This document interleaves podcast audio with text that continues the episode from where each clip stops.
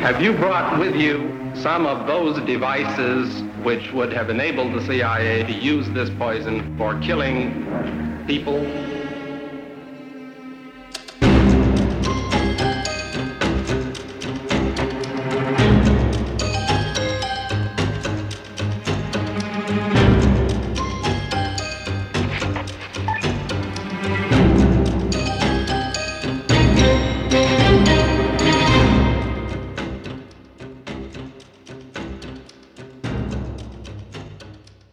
Det faktisk sådan, at Mossads øverste chef er på et andet hotel i Genève.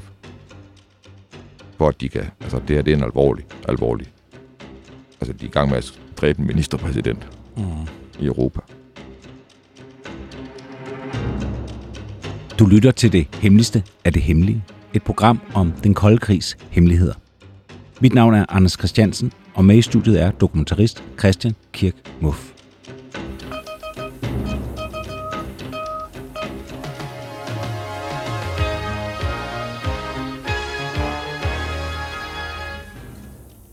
Guten Abend, verehrte Zuschauer.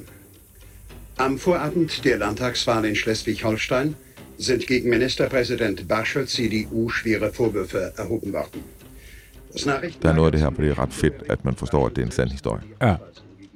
Og du tænker, der skal ekstra dokumentation til i dag, for at man fatter, at det, du siger, er rigtigt.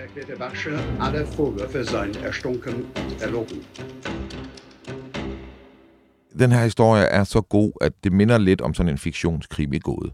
Og man skal bare forstå her, at det er sandt. Og, og øh, jeg kommer... Hvordan skal jeg forklare det?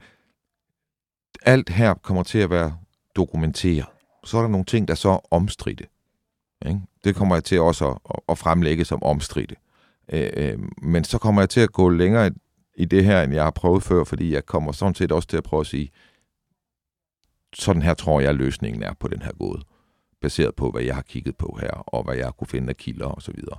Øh, øh, og det tror jeg ikke, at der er nogen, der egentlig har hørt en potentiel så god forklaring på barselgåden, som den, jeg vil prøve at give i forbindelse med det her. Okay. Jeg tror, du for alle skyld bliver nødt til at starte fra Adam og Eva. Eller i hvert fald from scratch. Ja, og så tænker jeg nemlig på, hvor er det egentlig? Og, og det er, det er, da- jeg er 19 og går rundt øh, i Vejle og øh, kan følge nyhederne, og det Vejle er jo øh, ikke så langt fra Tyskland, og øh, noget af det, der, der fylder noget i nyhederne i den her periode, øh, jeg læser aviser, øh, flere aviser om dagen, og, og øh, noget af det, der fylder noget, det er, at der er valg i Slesvig-Holsten, Holsten, øh, og det er jo, hvad man jo glemmer i Danmark tit, det er jo vores nærmeste nabostat.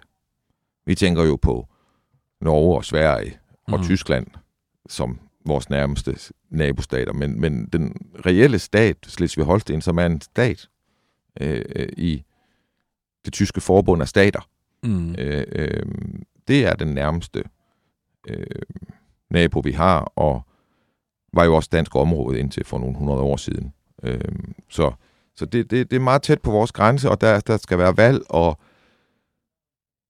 deres øh, ministerpræsident på det her tidspunkt ser ud til at vinde. Han hedder Uwe Barsel.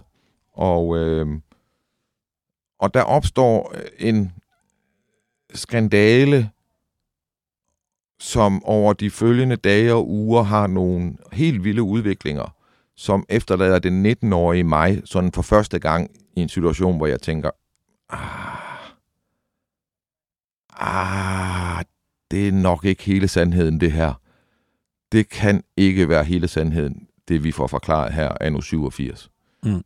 Øhm, og, og, og så fulgte jeg det sådan på afstand i nogle år, uden, uden rigtigt, at jeg synes, at jeg opdagede, at der skete noget. Og så i forbindelse med, at vi laver det her, så har jeg glædet mig til at skulle tilbage og genbesøge den, for jeg vidste, hvor god en gåde det var.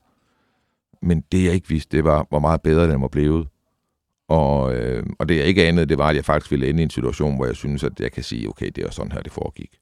Øh, så, så Adam og Eva, jamen, øh, min interesse for det her felt, vi laver radio om, den, den starter med den her sag.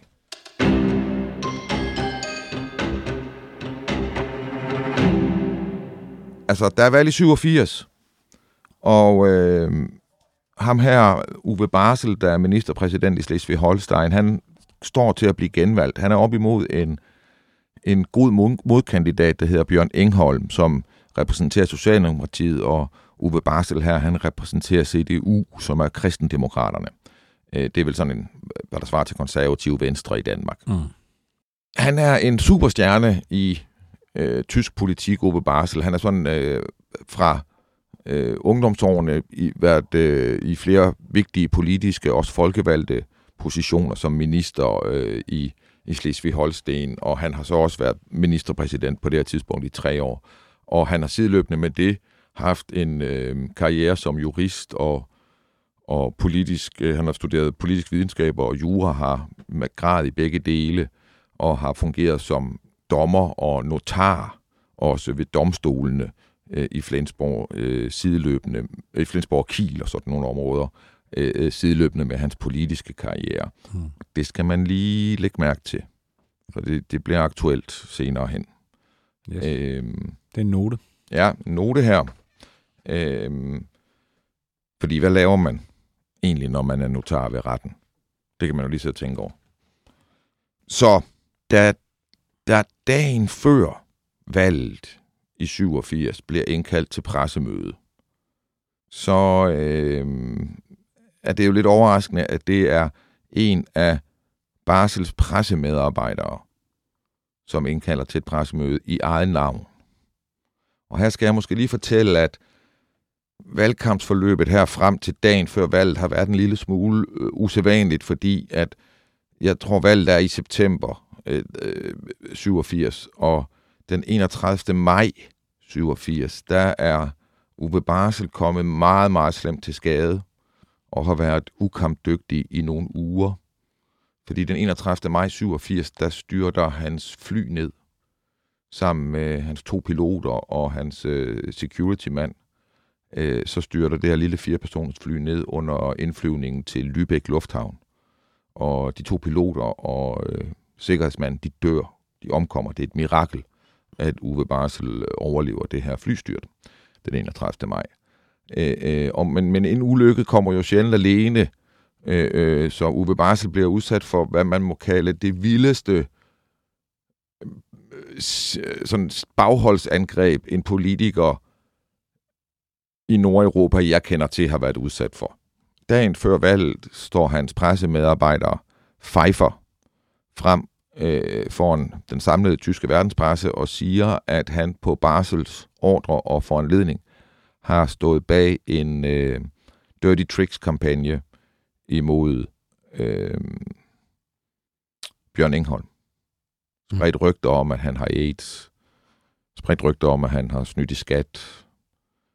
Har øh, forsøgt at placere en havde planer om at placere øh, aflytningsudstyr i Basels telefon, for så at hævde, at det var Bjørn Engholm, der havde placeret det. Mm.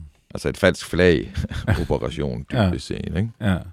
Øh, og, og, og det er jo en... Øh, det er en vild,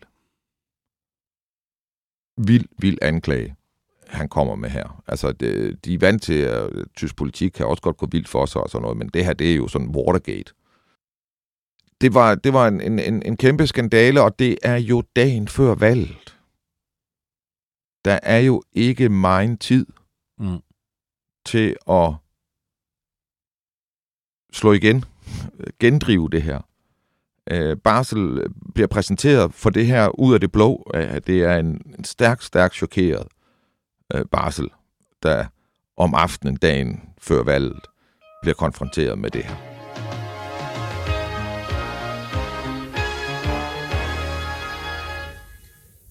Guten Abend, verehrte Zuschauer.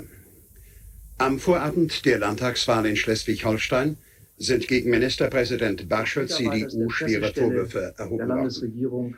Das Nachrichtenmagazin der Spiegel berichtet, weiß ich nicht selbst. Ich entnehme das einem Vorabdruck des Hamburger Nachrichtenmagazins Der Spiegel. Sollten darin die im Spiegel abgedruckten Vorwürfe gegen mich stehen, so kann ich dazu nur sagen, Det ser ikke godt ud, det her, og, og øh, det bliver jo selvfølgelig også sådan, at SPD vinder valget dagen efter. Øh, Bjørn Engholm øh, bliver øh, ender med at, at, at blive øh, ministerpræsident i Slesvig-Holsten. Der går det tid, der er ikke, det er ikke sådan, det er, ikke, det er et mudret valg. Øh, og noget af det, der, der, øh, der mudrer det, er jo, at SPD og Bjørn Ingholm, de er efter valget ikke sådan, er klar til at forhandle med Barsel, øh, som jo tabte valget, mm. men, men som jo så angiveligt også stod bag den her kampagne, øh, og, og øh, presset stiger på Barsel over de kommende dage, også fra hans eget parti, om at han skal gå af. Han nægter, han siger, at han er udsat for en øh, sammensværgelse, en kampagne øh, mod ham.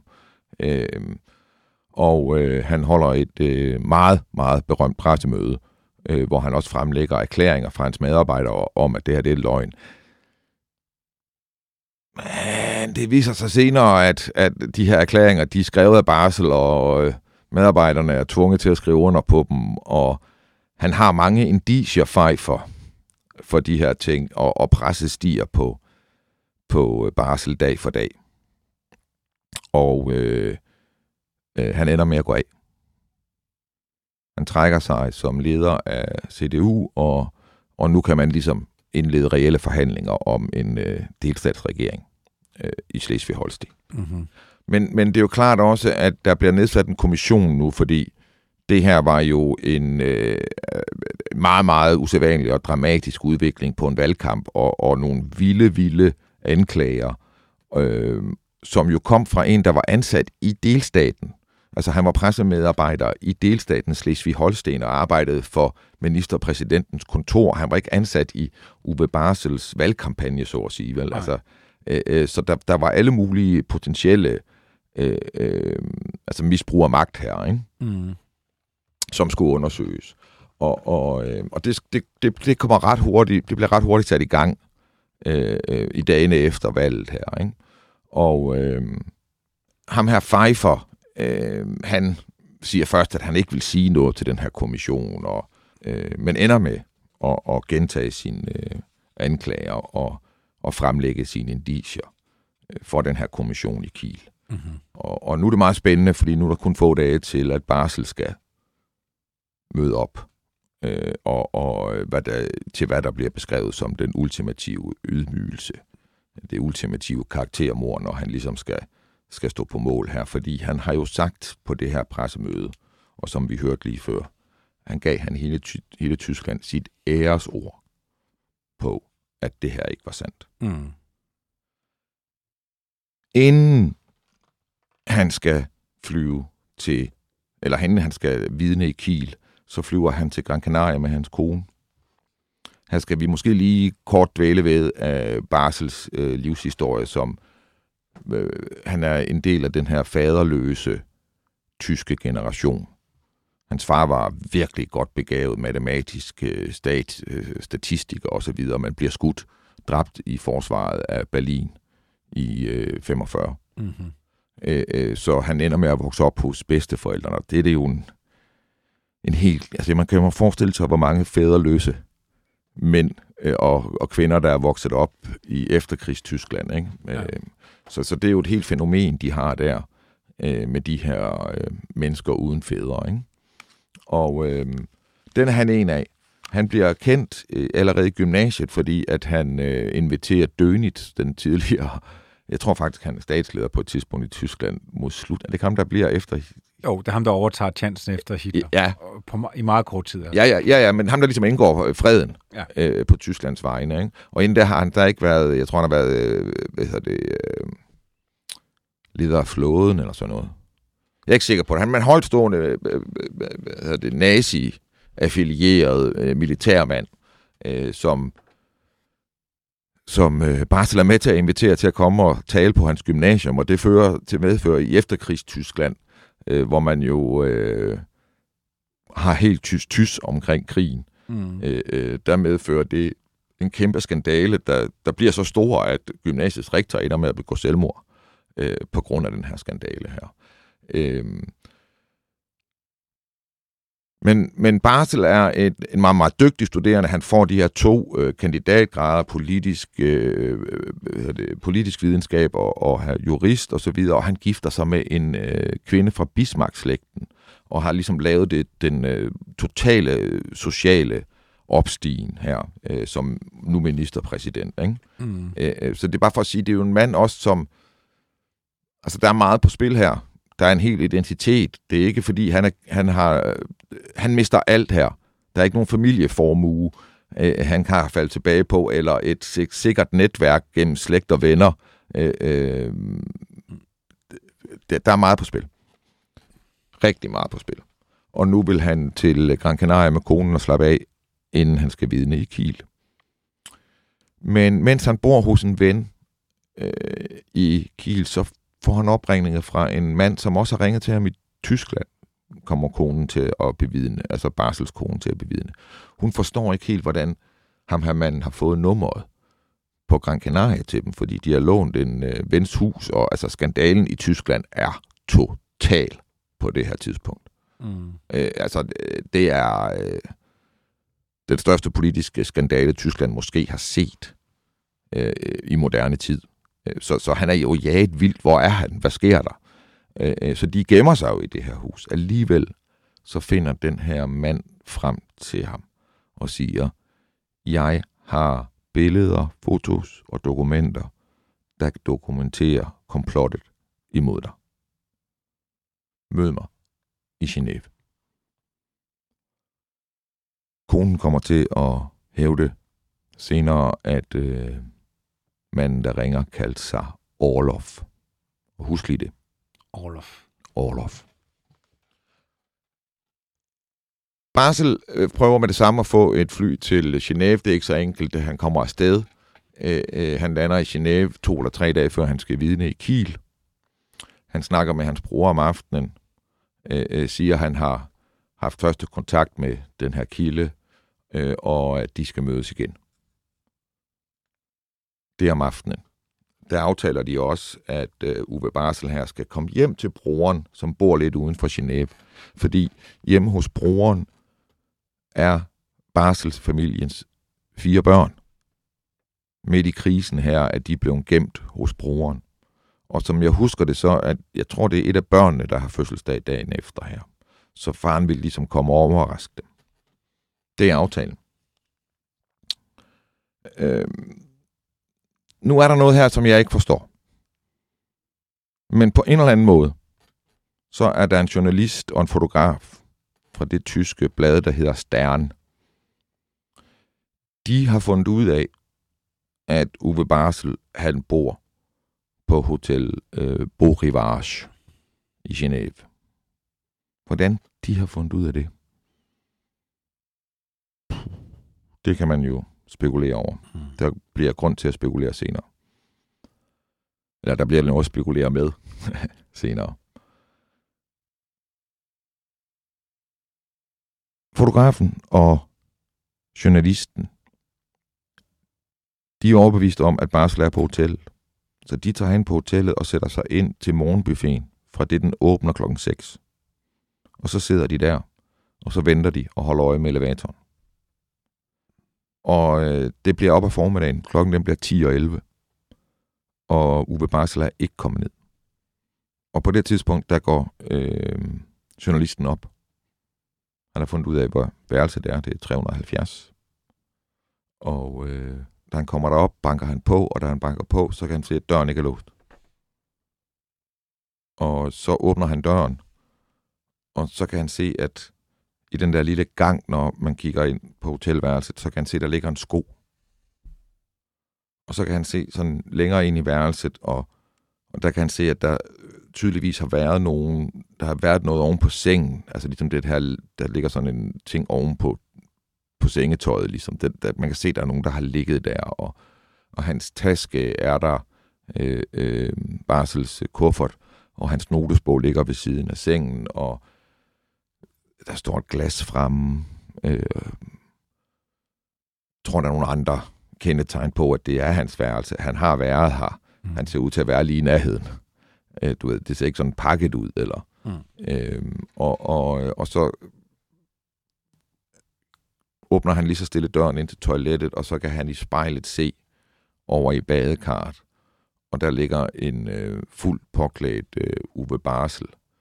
Øh, og er tydeligvis øh, død. Og tydeligvis død, det. Er altså ikke, fordi der er blod eller nogen form på vold, men, men vandet er fuldstændig stille. Øh, og, og der er ikke nogen bevægelse overhovedet under det der vand, eller ved det der vand. Og han ligger på sådan en mærkelig måde med højre arm op under højre kind, og så lænet over på højre side af badekarret. Øh, og den anden sko, en lå ude i øh, gangen, hvor man også senere finder en enkel øh, knap fra Barsels skjorte, som han ellers har på. Øh, og den anden sko ligger inde på gulvet ovenpå et håndklæde, hvor der ligesom er sådan noget brunt. Øh, lidt ligesom måske skosværten fra vandet, hvis skoen var blevet våd eller et eller andet. Øh, og så er der en, øh, et, et vandglas, tror jeg, hvor der vist nok nede i vandglasset, de her detaljer kan jeg ikke lige helt præcis huske, hvordan tingene er placeret her, men, men, men der er der sådan en lille Jack Daniels, sådan 60 centiliters, man kender fra minibar, mm-hmm. whiskyflaske, øh, dernede, som, øh, som der slet ikke er noget whisky i. Øh, hvilket også bliver lidt interessant. Men øh, journalisten her, han er jo journalist. Og han har jo en fotograf. Og han tænker, øh, øh, nu er jeg lige øh, uanmeldt gået ind på øh, Tysklands mest eftersøgte mand, altså ikke eftersøgt af politiet, men af offentligheden eftersøgte mands værelse, og konstaterer, at han ligger død i sit badekar. Det er nok i min interesse at dokumentere, hvad jeg finder her mest muligt. Mm-hmm. Øh, så man kan finde billederne af Barsel i badekarret. Øh, det er, de, de gik verden rundt. Dem husker jeg, øh, de brændte sig ind på min nethinde. Hier ist das erste deutsche Fernsehen mit der Tagesschau.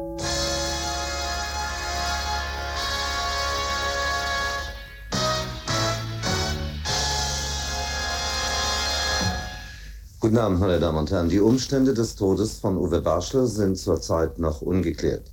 Reporter der Illustrierten Stern hatten den zurückgetretenen Ministerpräsidenten heute Mittag leblos in seinem Genfer Hotelzimmer aufgefunden. Im Verlauf der folgenden Stunden war zunächst gemeldet worden, Barschel habe sich erschossen. Die Genfer Polizei Han havde ifølge politiet øh, de første efterretninger, de første nyheder, der kom ud i Tyskland, sagde, at øh, han var blevet fundet død, og og øh, han var formentlig blevet skudt, men der var ikke fundet en kugle, øh, øh, hvilket var en meget mærkelig ting, fordi der var ikke nogen spor af vold.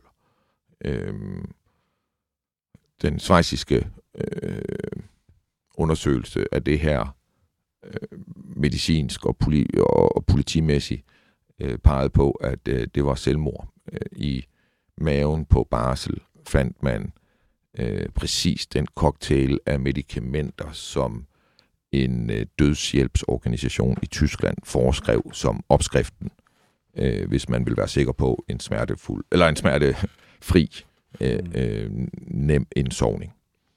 Øh, så det var det. Øh, det var øh, det var en meget meget hård skæbne, den stakkels mand var udsat for. Øh, men men øh, han kunne ikke leve med skammen af de ting, han havde gjort. Og, og øh, og, og så meget identitet var bundet op på den rolle, han havde her, så, så øh, han kunne ikke leve med skam. Det blev den tyske forklaring.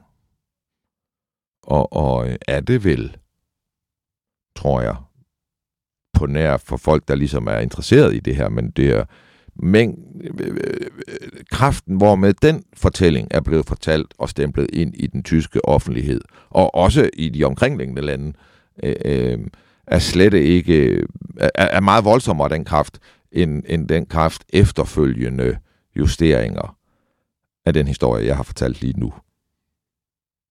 De er ikke blevet stemplet ind i offentligheden lige så stærkt. Det vidste jeg faktisk ikke, før jeg begyndte at interessere mig for det her. Mm. Men øh, der er mere i den her historie, end man lige sådan umiddelbart skulle tro.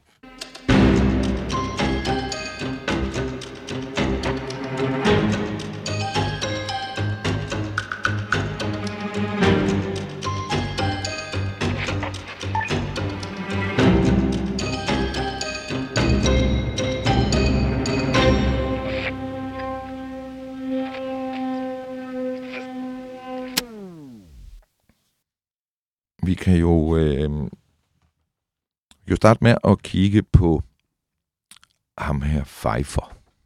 Pressemanden.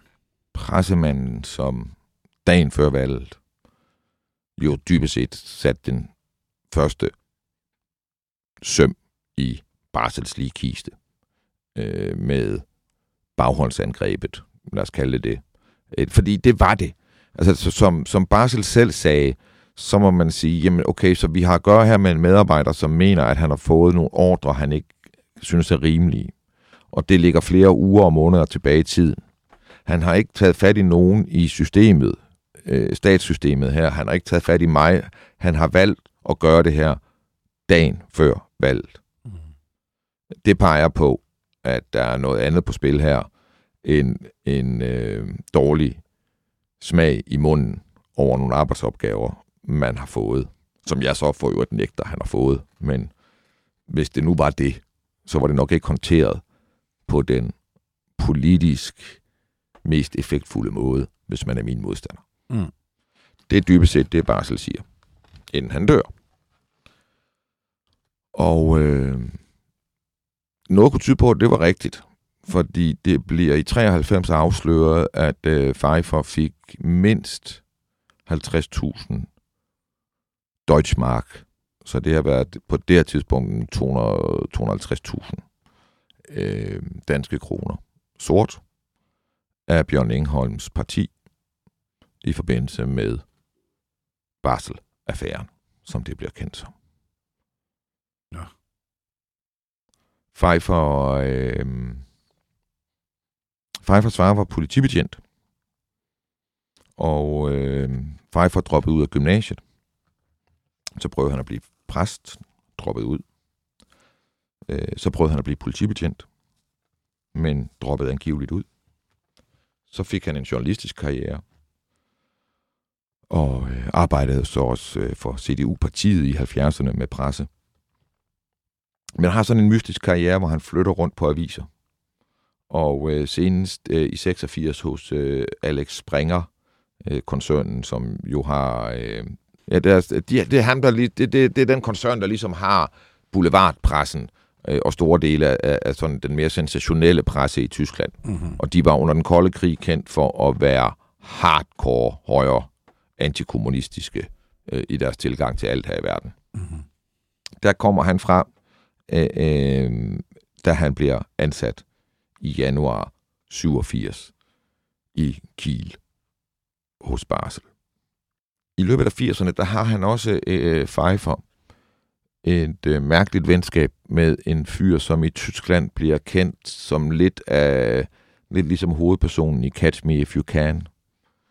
Øhm, Den her, hvor Leonardo, Leonardo DiCaprio stikker af hele tiden. Ja, og udgiver sig for at være, altså du ved, så lever han i to år som kirurg. Ja. Passer et job som kirurg. Så er han øh, øh, pilot i American Airlines i nogle måneder. Øh, simpelthen bare på sit glatte navn og evnen til at lyve og svindle. Ja.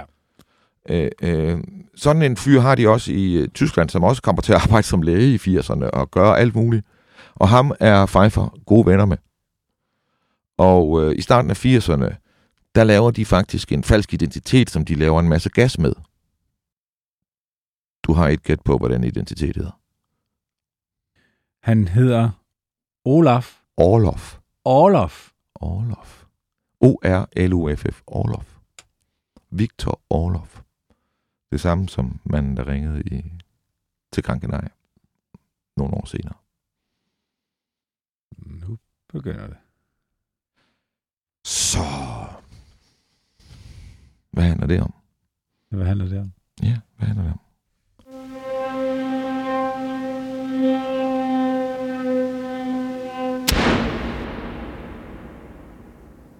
Der er også nogen i Tyskland, som ikke helt køber den her. Frem for alt familien, de køber ikke det der selvmord der.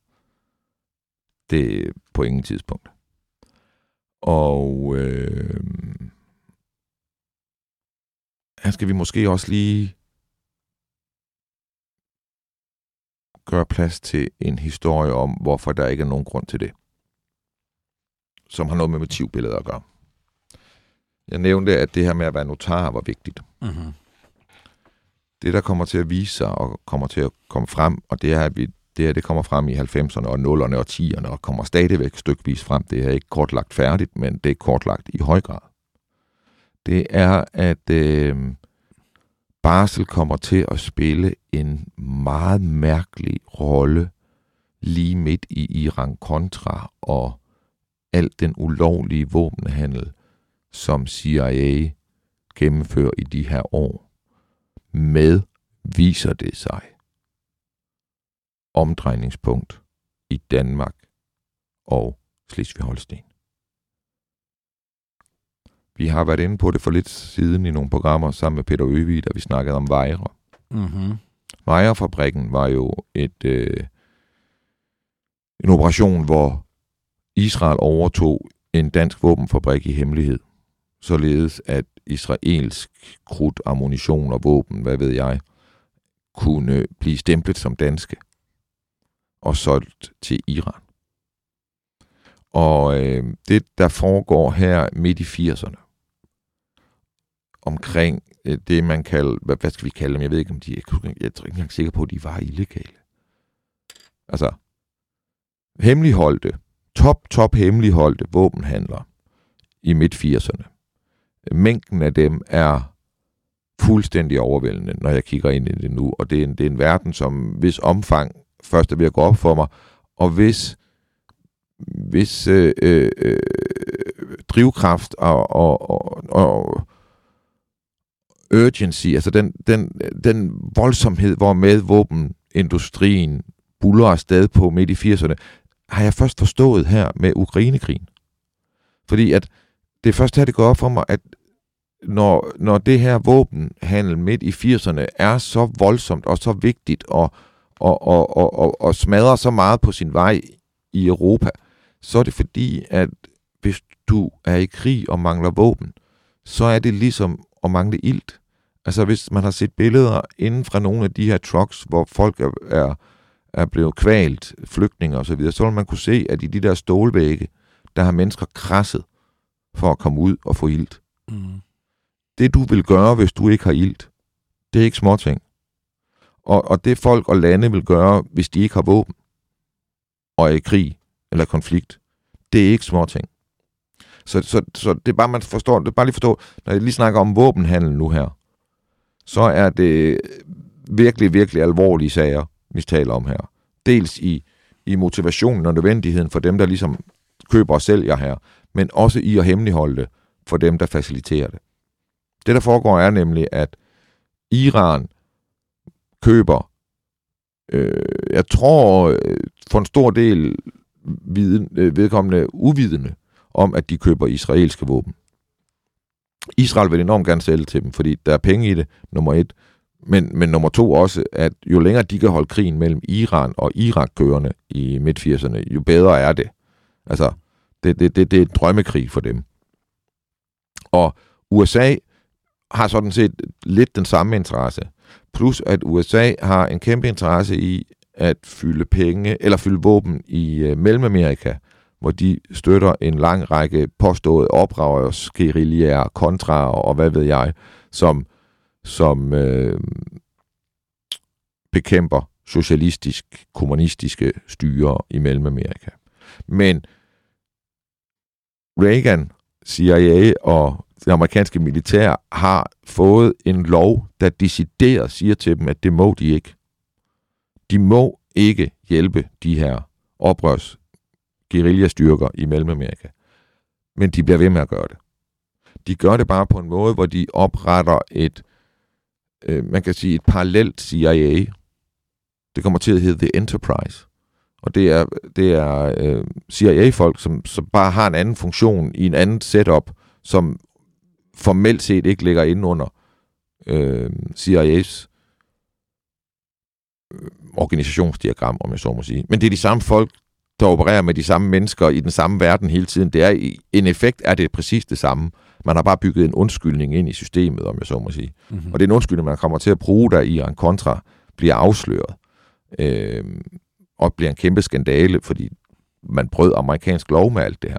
Det er bare for at sige, det Barsel kommer ind i her, er dybe, dybe, dybe hemmeligheder og livsnødvendige handler på den måde, at det her må ikke stoppe.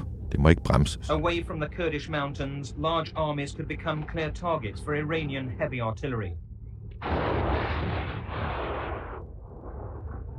Yet within three days, the Iraqis were laying siege to the strategic cities of Dezful, Akvaz and Khorramshahr. Basel rejser i 80'erne ud og ind af Østtyskland, uden at man må, uden at han får det deklareret. Han gør det udenom, altså han kører bare lige gennem grænsen. Øh, øh, hans chauffør kan ikke forklare, hvad fanden der foregår. Så kører de til Travemünde, som ligger øh, ud, altså det ligger faktisk ud til Danmark nærmest, øh, øh, og øh, tjekker ind på Hotel Neptun. Og så knaller Basel unge, smukke, østtyske piger, altså i, i store mængder, ja.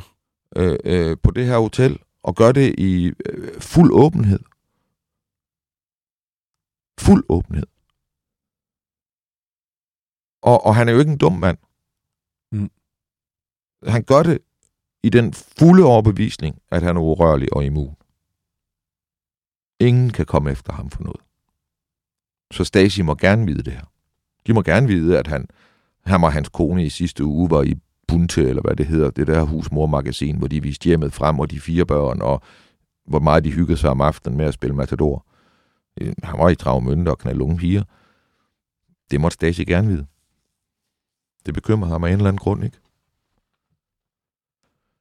Chaufføren fortæller også, hvordan han har kørt ham øh, ud til våbenlager. Det viser sig senere, det ved chaufføren ikke, at det er våbenlager på det her tidspunkt. Mm-hmm. Øh, chaufføren bliver sendt hjem. Siger, vi skal nok, øh, der kommer en stasemand og siger, vi skal nok sørge for, at din chef kommer hjem. Du kan bare køre tilbage til Tyskland. Så kører han tilbage til Tyskland. En, en opførsel, som på alle måder er så mystisk. Så mystisk. Men da, da, da muren falder, og Stasis arkiver åbner, så bliver det klart, at at Basel var øh, notar. Han var mellemmanden. Han var garanten. Våbenhandel er en øh, voldsom ting. altså, det er store beløb. Øh, det er våben. Mm. Det, det, det, det er voldsomheder. De snyder hinanden hele tiden her. Så når øh, en køber skal sætte 20 millioner dollars ind på en svejsisk konto, så skal han være sikker på, at de der våben, de findes, og at de er blevet shippet nu og overført til en øh, shippingselskab, som under hans kontrol osv. Der er en masse ting her, som skal fungere bedst, hvis man også stoler på hinanden. Og man stoler på hinanden bedst, hvis man har sat en ind i midten, der attesterer, at ting er rigtige. De her ting står på det her lager. Mm. Det, du vil at købe, det eksisterer. Jeg har set ham skrive under på det her dokument nu. Jeg kan attestere, at det her er hans underskrift på det her. Ikke? Øh, alle de her ting, der gør, at, at, at sådan nogle handler her kan glide igennem. Det bliver Barsels ting. Det er det, han gør. Og det er en kæmpe, kæmpe hemmelighed.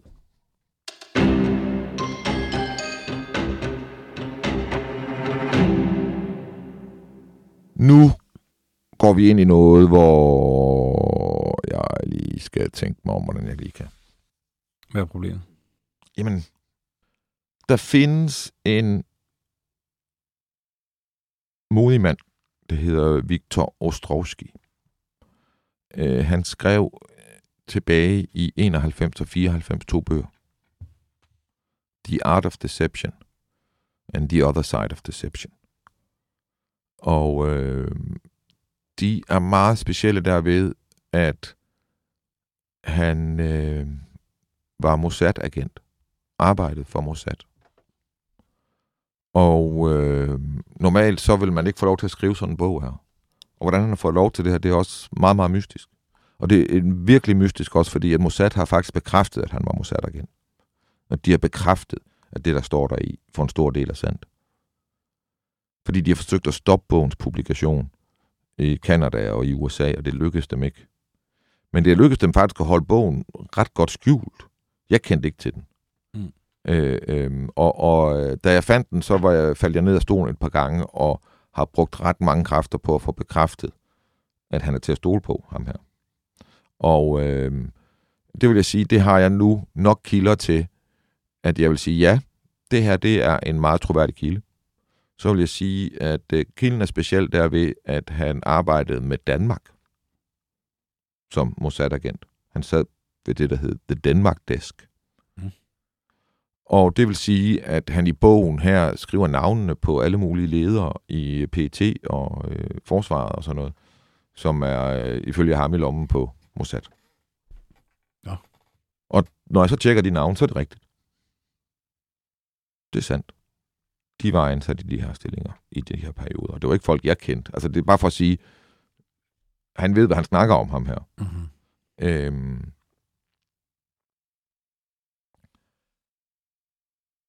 når han beskriver barsel og mordet derpå, så falder det fuldstændig sammen med en tysk professor i journalistik, der hedder Patrick Barb.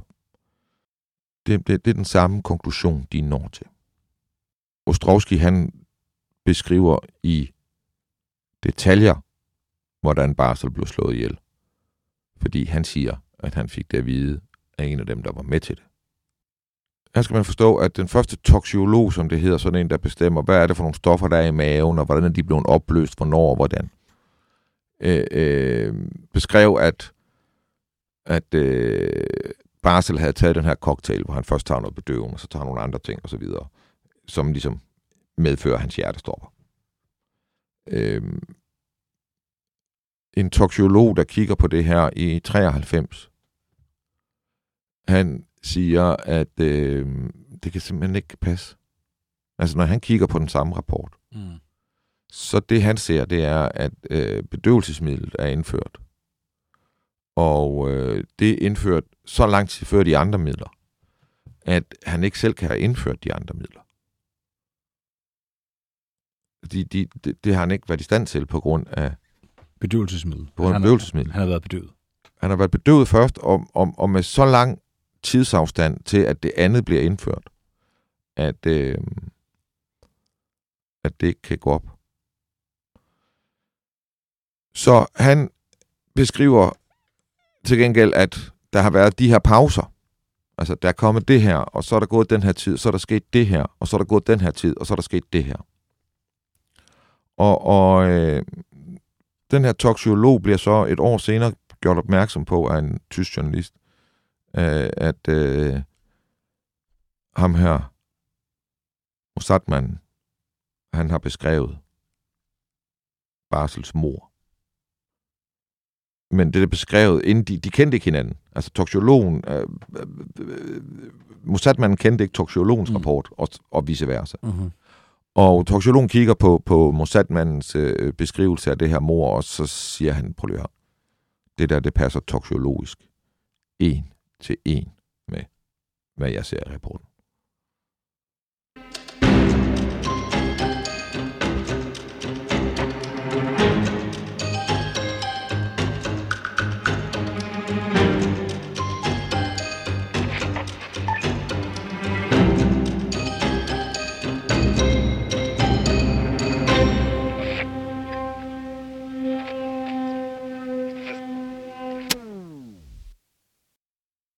Det, som jeg tror sker, og som jeg så bygger på, på øh, Ostrovski og andre kilder, og dybest set erfaringerne fra alt det, vi har snakket om øh, i alle disse timer.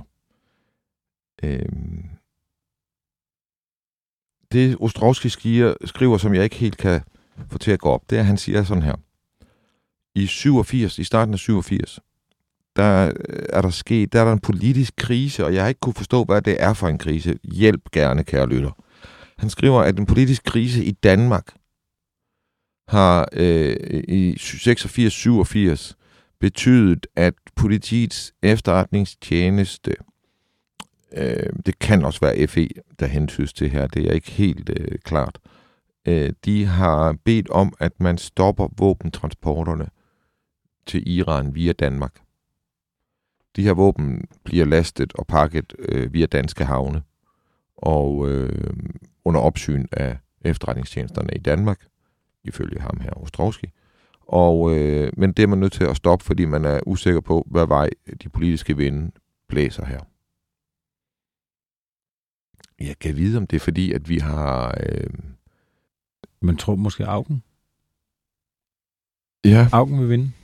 Ja, ja, det er det. Altså, det, det, det, jeg tror, det, det er jo fordi, det handler om det her med, med, med Socialdemokratiets øh, skepsis over for amerikanernes, øh, at de har lovet ikke at bringe atomvåben ind på dansk område. Ikke?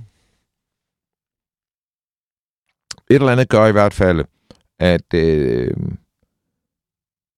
Mossad, israelerne, de går til barsel og siger, vi er nødt til at gøre det her i øh, Kiel og Flensborg, altså i tyske havne, øh, indtil vi finder ud af, hvordan øh, situationen løser sig i Danmark. Eller, nej, rettere. det er sådan her, ifølge Ostrowski. Oh. Mossad har, altså alle delstater i Tyskland har deres egen efterretningstjeneste. Det er de færreste klar over. Men det har de. Og Mossad har øh, styr på Slesvig-Holstens, og har sådan set lavet en aftale med dem om, at de kan lave de her øh, våbenpakninger øh, og forsendelser via Slesvig-Holstenske havne. Men, men øh, den tyske efterretningstjeneste på, på federal niveau, altså BND, øh, de tager alligevel fat i Basel og kommer til at fortælle ham lidt for meget om, hvad det er, der foregår her, og Basel modsætter sig det. Det her skal siges, at det er sådan, at der er en konflikt omkring de her våbentransporter, og at Basel øh, er, stiller sig på tværs af, hvad du kan kalde våbenhandlernes plan. Øh, øh, det understøttes af, at man i Stasi-arkivet finder et dokument, som er blevet opsnappet af Stasi angiveligt, hvor, altså, som er et, øh, en, en, noget, der er sendt fra CIA i Berlin til Washington, men opsnappet af, af, af Stasi. Og der står, at Basel har været til møde med Temple. Og Temple, det er øh, CIA-jargon for den lokale CIA-chef. Basel har været til møde med Temple and the Rabbi og rabineren. Mm. Det er. Og så står der, Barsel nægter stadig. Og det skulle så angiveligt være tilladelsen til at omlaste, ompakke våbnene. Så, vi har fra starten af 87 et stærkt motiv her. Et meget stærkt motiv. Og vi har en situation, hvor det vidneudsagn, som Basel skulle afgive i Kiel, to eller tre dage efter han dør, det var måske ikke ham, der var bange for at afgive det vidneudsagn. Der var måske nogle andre, der var bange for, hvad han ville sige i det vidneudsagn. Det er kommet frem, at han truede efterretningstjenesterne med at fortælle alt, hvad han ved. Det er kommet frem siden. Han har skrevet til dem og sagt, hvis I ikke renser mit navn, så afslører jeg alt. Så. Det, der sker, er, igen ifølge kilder, blandt andet nogen, der har været i Mossad og hævder, de har det fra folk, der var med. Det er, at øh, Orlov er, da de mødes, en øh, Mossad-agent, som øh, over en flaske vin og noget ost på værelset, Barstels værelse, forsøger at overbevise ham om at tage faldet. Acceptere det her. Mm. Lad være med at lave mere ballade. Bare, de skal nok klare sig. Og de skal nok få hjælp til at klare sig. Men han skal bare acceptere tingens tilstand. Han skulle ikke have sagt nej til det her, og han skal tage nederlaget nu. Men det står også klart, at det har han ikke tænkt sig. Så øh, Orlof producerer en flaske vin. Og de drikker vin. Bortset fra, Orlof drikker det ikke. Men det går Barsel. Og på det her tidspunkt, der ved Orlof, at nu går der en time, så er han væk. Så han forlader værelset. Og han går til resten af holdet. Der er fire, der bor på hotellet. Der bor nogen på et andet hotel i nærheden. Det er faktisk sådan, at Mossads øverste chef er på et andet hotel i Genève. for at de kan, altså det her det er en alvorlig, alvorlig, altså de er i gang med at dræbe en ministerpræsident mm. i Europa. Efter en time er han bevidstløs. Fire mand ind på værelset. Plastik over sengen. Et øh, kateter. Lige så blødt kateter. Lige så stille. Ned igennem halsen. Indførsel af en lang række medicamenter i maven på den her måde. Derefter vente et stykke tid. Lad det virke. Ned med bukserne på ham. Og så rektalt indføre de sidste medicamenter, som så bliver næsten umulige at spore. Nu har han en øh, cocktail i blodet, der gør, at øh, den anden, en af på holdet, har i mellemtiden fyldt badekart og fyldt det med is.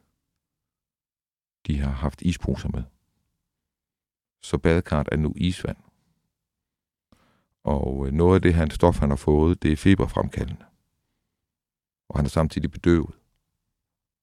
Så det, der er formålet nu, det er at lave et hjertestop på ham, når de sænker ham ned i det her vand. Og det er angiveligt det, de gør. Og så smutter de igen. Og så ved den tyske efterretningstjeneste, hvad der er foregået. Men de ved også, at våbnene skal flyde. Og politikerne skal lade være med at lave bøvl, når det virkelig bliver alvorligt. Den flaske rødvin, som øh, er bortkommet, det er jo fordi, at de bestilte en flaske rødvin til værelset. Mm. Orlof vidste præcis, hvad for en han skulle bestille. Han havde en med, der var forgiftet. Den blev byttet ud. Men rødvinsflasken er aldrig fundet. Og det var fordi, at holdet fra Mossad fandt ud af, at de havde begået en fejl. Det var en flaske, det var det rigtige mærke, men det var det forkerte år. Så de kunne ikke lade den stå. Fordi alle flasker på hotellet var fra 82. Deres var fra 81. Og der er for mig ingen tvivl om, at det her var øh, præcis som beskrevet af Ostrovski. En efterretningstjeneste, der stod bag. Formentlig Mossad. Formentlig præcis som han har beskrevet det. Der har været 8-9 mand i byen. I alt har de været fem på værelset. Øh, altså der findes alt muligt på det værelse, som, som ikke er opklaret, hvor det kommer fra. Og, og, og som, øh, altså man må jo sige, at hvis en ministerpræsident fra et andet land dør i Danmark, så vil man gå ud fra, at Danmark sætter alle sejl til for at levere den bedst mulige opklaring af det her. Mm-hmm. Øh, jeg tror, alle, der har kigget på Basels øh, svejsiske efterforskning, eller den, den efterforskning, Schweizerne lavede af det her, de tager sig til hovedet og tænker, at det var nok alligevel det mest nødtørftige, der nogensinde er lavet på